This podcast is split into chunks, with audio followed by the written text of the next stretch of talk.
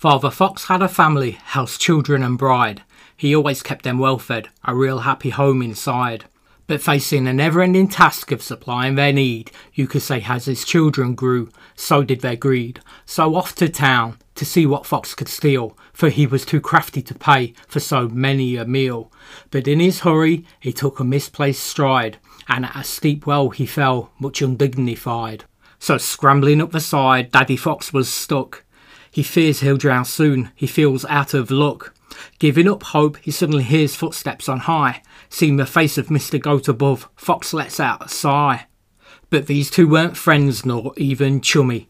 The fox had eaten goat family, all inside Fox tummy.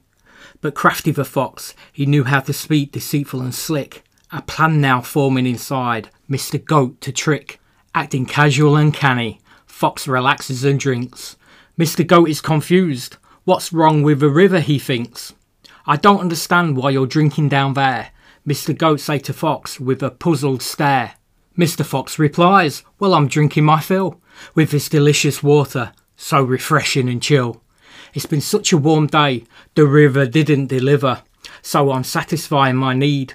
This well's a real life giver.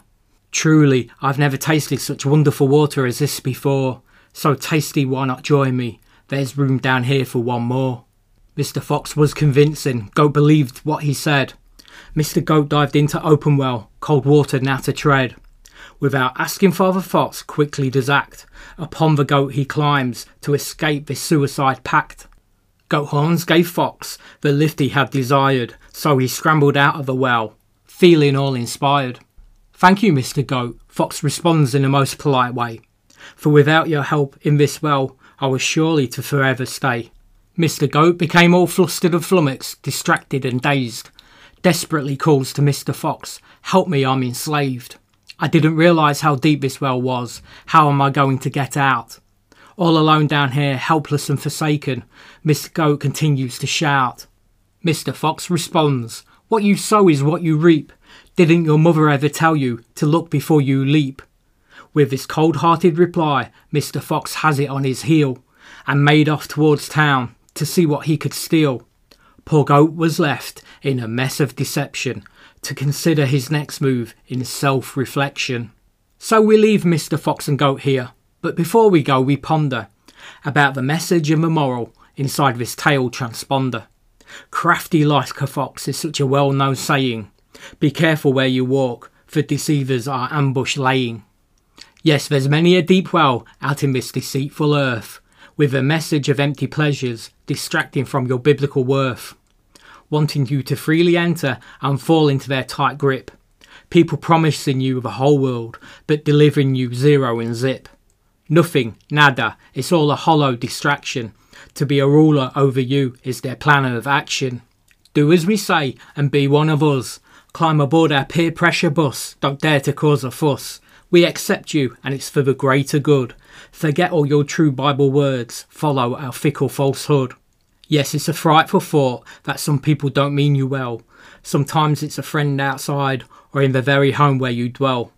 But no need to panic, even if you're in this goat situation, for Jesus is a deliverer from every wicked plan formation. Turn to Jesus, communicate with your divine defender, stand upon his holy word, your life to him surrender.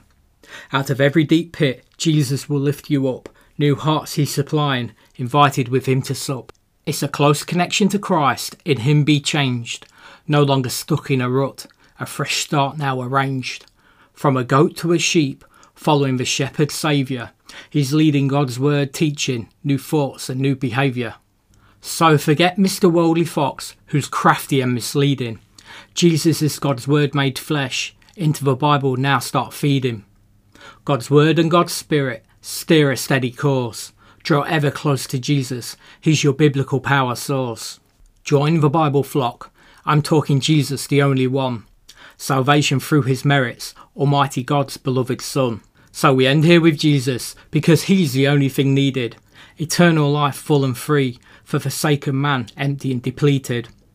That's all for now. Our time's complete. Please continue to read God's word because He sure is sweet.